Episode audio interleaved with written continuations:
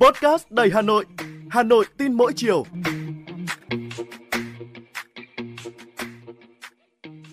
Chào bạn, bạn đang nghe Podcast Hà Nội tin mỗi chiều và tôi là Ngọc Tuấn, người đồng hành cùng bạn ngày hôm nay.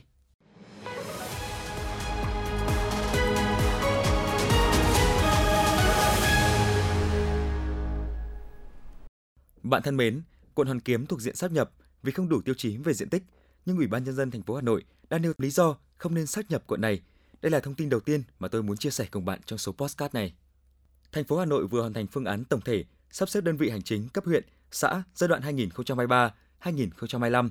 Trong đó thì thành phố có một đơn vị cấp huyện là quận Hoàn Kiếm và 173 đơn vị hành chính cấp xã thuộc diện sáp nhập do không đủ tiêu chí về diện tích, dân số. Theo quy định của Ủy ban Thường vụ Quốc hội, quận phải có diện tích tối thiểu 35 km vuông, dân số 150.000. Hiện tại thì ở Hoàn Kiếm đủ tiêu chuẩn về dân số, nhưng diện tích chỉ 5,35 km vuông, bằng 15% so với yêu cầu. Dù vậy vì nhiều lý do, Hà Nội cho rằng không nên sáp nhập quận Hoàn Kiếm.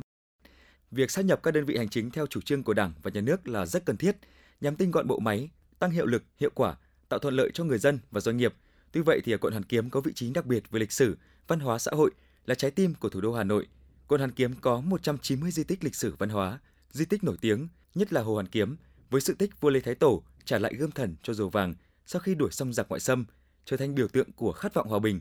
Nhiều di tích lịch sử, di tích cách mạng, tôn giáo như là quần thể di tích Hồ Gươm, đền Ngọc Sơn, đền Bà Kiệu, chùa Quan Sứ, đền Kim Ngân, chùa Báo Ân, chùa Liên Trì, tháp Bảo Thiên, đền Vua Lê, cửa ô quan trưởng, nhà hát lớn Hà Nội, nhà tù Hỏa Lò, quảng trường 19 tháng 8, bảo tàng lịch sử Việt Nam, bảo tàng cách mạng Việt Nam, tượng đài Lý Thái Tổ, Bưu điện Hà Nội.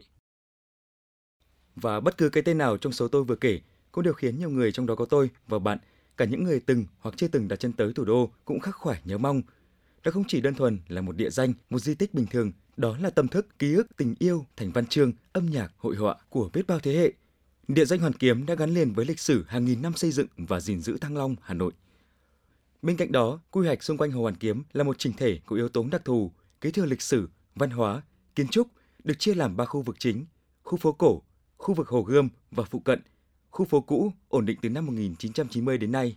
Kinh tế quận Hoàn Kiếm trong những năm gần đây liên tục tăng trưởng cao, bền vững, cơ cấu kinh tế chủ yếu là thương mại, du lịch, dịch vụ. Từ năm 2019, nhóm ngành này chiếm đến hơn 98%, thu ngân sách nhà nước trên địa bàn hàng năm đều vượt so với kế hoạch thành phố giao năm 2021-2022 đạt hơn 14.000 tỷ đồng. Ủy ban nhân dân thành phố đang chỉ đạo xây dựng các đề án lớn quan trọng như bảo tồn, tôn tạo, phát huy giá trị lịch sử, văn hóa khu phố cũ thành vùng di sản, phát triển bãi nổi giữa và ven vùng sông Hồng thành công viên văn hóa đa chức năng, nghiên cứu, đề xuất giải pháp khai thác và phát huy những giá trị vỉa hè, lòng đường một số tuyến phố tại địa bàn quận. Theo nhận định của giới chuyên gia, diện tích nhỏ nhưng vai trò, vị trí của quận Hoàn Kiếm không nhỏ.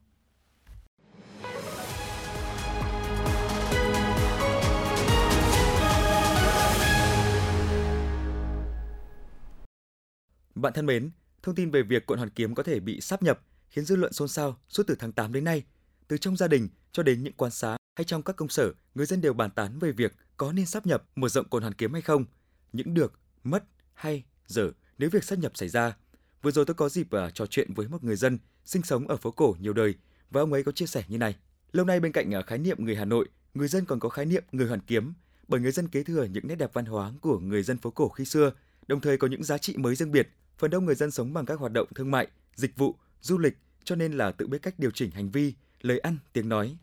Với sinh hoạt người Hoàn Kiếm được thụ hưởng những giá trị văn hóa của vùng lõi đô thị, do đó việc sắp nhập hay mở rộng đều có thể gây ra những thay đổi không mong muốn về yếu tố văn hóa. Theo nhà nghiên cứu Nguyễn Ngọc Tiến, vấn đề sắp nhập quận Hoàn Kiếm đang được đặt ra do việc ờ, xét theo hai tiêu chí về dân số và diện tích. Song, đó là những tiêu chí cứng. Một đơn vị hành chính cũng không ờ, chỉ được ờ, tạo dựng nên bởi những tiêu chí cứng, mà còn phụ thuộc vào các yếu tố như là lịch sử, văn hóa, phong tục, vị trí địa lý. Do vậy thì việc sắp nhập, nhất là sắp nhập đơn vị hành chính như là quận Hoàn Kiếm, phải tính đến những yếu tố như là lịch sử này, văn hóa. Nếu như mà chúng ta xét dưới góc độ này, chắc chắn Hoàn Kiếm là trường hợp đặc biệt, có những yếu tố đặc thù cần được ưu tiên đánh giá kỹ.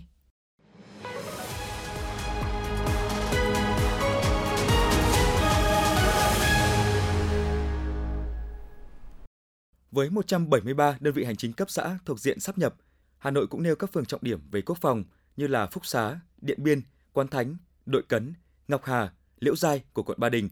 Các phường đang thực hiện cải tạo xây dựng chung cư cũ như là Giảng Võ, Thành Công thuộc quận Ba Đình. Các phường có quy mô dân số lớn như là Quan Hoa này, Nghĩa Tân quận Cầu Giấy. Thành phố đưa ra những phương án bù trừ giữa các phường giáp danh thuộc diện sắp xếp như là điều chỉnh một phần diện tích của phường Yên Hòa và một phần diện tích phường Dịch Vọng và phường Quan Hoa. Nguyên nhân là phường Quan Hoa có diện tích tự nhiên là 0,89 km vuông, chỉ đạt khoảng 16,5% so với tiêu chuẩn đơn vị hành chính cấp xã theo quy định. Một số phường cũng đã được ờ, thành phố đưa ra phương án sắp nhập cụ thể như là Khâm Thiên và Trung Phụng thành phường mới. Phường Ngã Tư Sở sẽ không còn khi một phần sắp nhập vào Khương Thượng, một phần vào phường Thịnh Quang. Dự kiến Hà Nội giảm được 60 đơn vị hành chính cấp xã từ 579 đơn vị còn 509 đơn vị và không có đơn vị hành chính cấp huyện nào phải sắp xếp. Nếu đề án được Trung ương nhất trí, thành phố dự kiến năm 2024 sẽ hoàn thành việc sắp xếp đơn vị hành chính cấp xã và giải quyết những chế độ, chính sách đối với cán bộ, công chức dôi dư tại các đơn vị, đồng thời cũng sẽ xử lý trụ sở, tài sản công, thu hồi con dấu cũ, khắc con dấu mới, chuyển đổi các loại giấy tờ liên quan.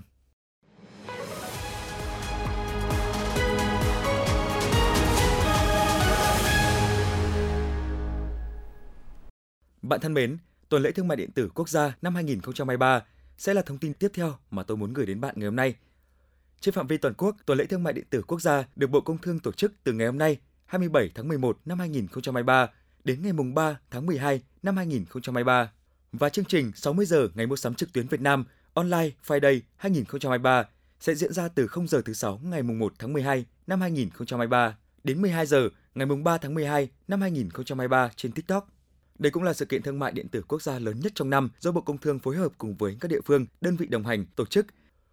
Chương trình đặt ra mục tiêu tiếp cận khoảng 1 tỷ lượt xem trên các nền tảng 3 triệu đơn hàng được chốt, 10 triệu người tiếp cận với chương trình, 500 nhãn hàng và 3.000 doanh nghiệp tham gia trong 60 giờ ngày mua sắm trực tuyến Việt Nam Online Friday 2023. Chúng ta có thể thấy rằng thương mại điện tử đang à, ngày càng trở nên phổ biến và đáp ứng nhiều nhu cầu giao dịch, mua bán của người dùng từ các mặt hàng điện tử này, công nghệ cho tới tiêu dùng thực phẩm đều đã có thể là giao dịch thuận tiện qua Internet. Tăng trưởng thương mại điện tử Việt Nam luôn duy trì ở mức tăng trưởng hai con số trong nhiều năm qua.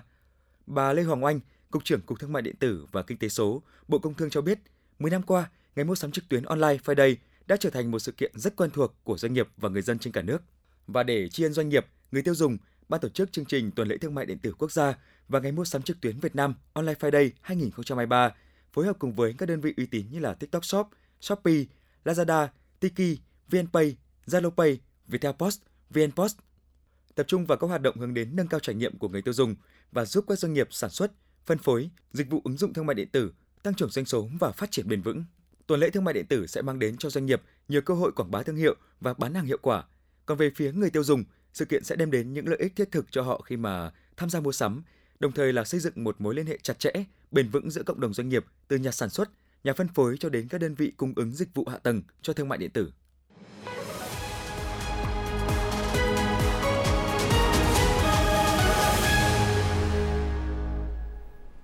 Một điểm rất đáng chú ý đó chính là năm nay, ban tổ chức chương trình đã có những kế hoạch hành động thiết thực và kịp thời hướng tới bảo vệ quyền lợi cho người tiêu dùng trên môi trường trực tuyến. Để chương trình ngày càng à, đi vào thực chất, đạt được nhiều hiệu quả tích cực hơn, bà Lê Hoàng Oanh, Cục trưởng Cục Thương mại điện tử và Kinh tế số, Bộ Công Thương cũng đề nghị ban tổ chức phối hợp tốt với các doanh nghiệp để có thể là cung cấp thông tin, tạo điều kiện hết sức để các doanh nghiệp có thể triển khai một cách thông suốt. Đồng thời, sử dụng đồng bộ các giải pháp hỗ trợ trong thương mại điện tử như là thanh toán trực tuyến, chuyển phát thông minh, tiếp thị liên kết, các nền tảng mạng xã hội nhằm giúp các doanh nghiệp sản xuất, phân phối, dịch vụ ứng dụng thương mại điện tử tăng trưởng doanh số và phát triển bền vững.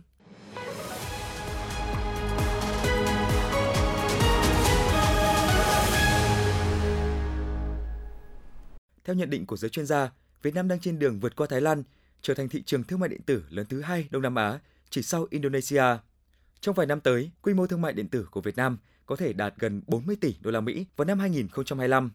Các thương hiệu lớn giờ đây cũng phải duy trì sự hiện diện hàng ngày trên trực tuyến để có thể là tương tác với người dùng, đặc biệt là đối với nhóm người trung thành. Nếu cách đây chừng 5 cho đến 6 năm, việc chúng ta bán hàng online này được coi là một nghề tay trái thì hiện tại đây lại là nguồn thu nhập chính của nhiều cá nhân, doanh nghiệp Thậm chí có những doanh nhân thu nhập cả trăm tỷ đồng, nộp thuế hàng chục tỷ đồng mỗi năm. Với việc liên tục duy trì tăng trưởng tốt, hoạt động kinh doanh ngày càng minh bạch, các doanh nhân công nghệ và các sàn thương mại điện tử chủ động tuân thủ những quy định, chính sách pháp luật, thương mại điện tử sẽ ngày càng có nhiều đóng góp vào nền kinh tế.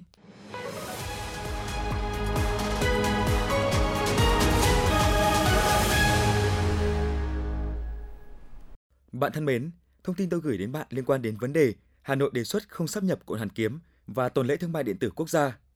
Hy vọng sẽ tiếp tục được đồng hành và nhận được sự góp ý của bạn. Xin chào và hẹn gặp lại bạn trong số Postcard Hà Nội tin mỗi chiều ngày mai.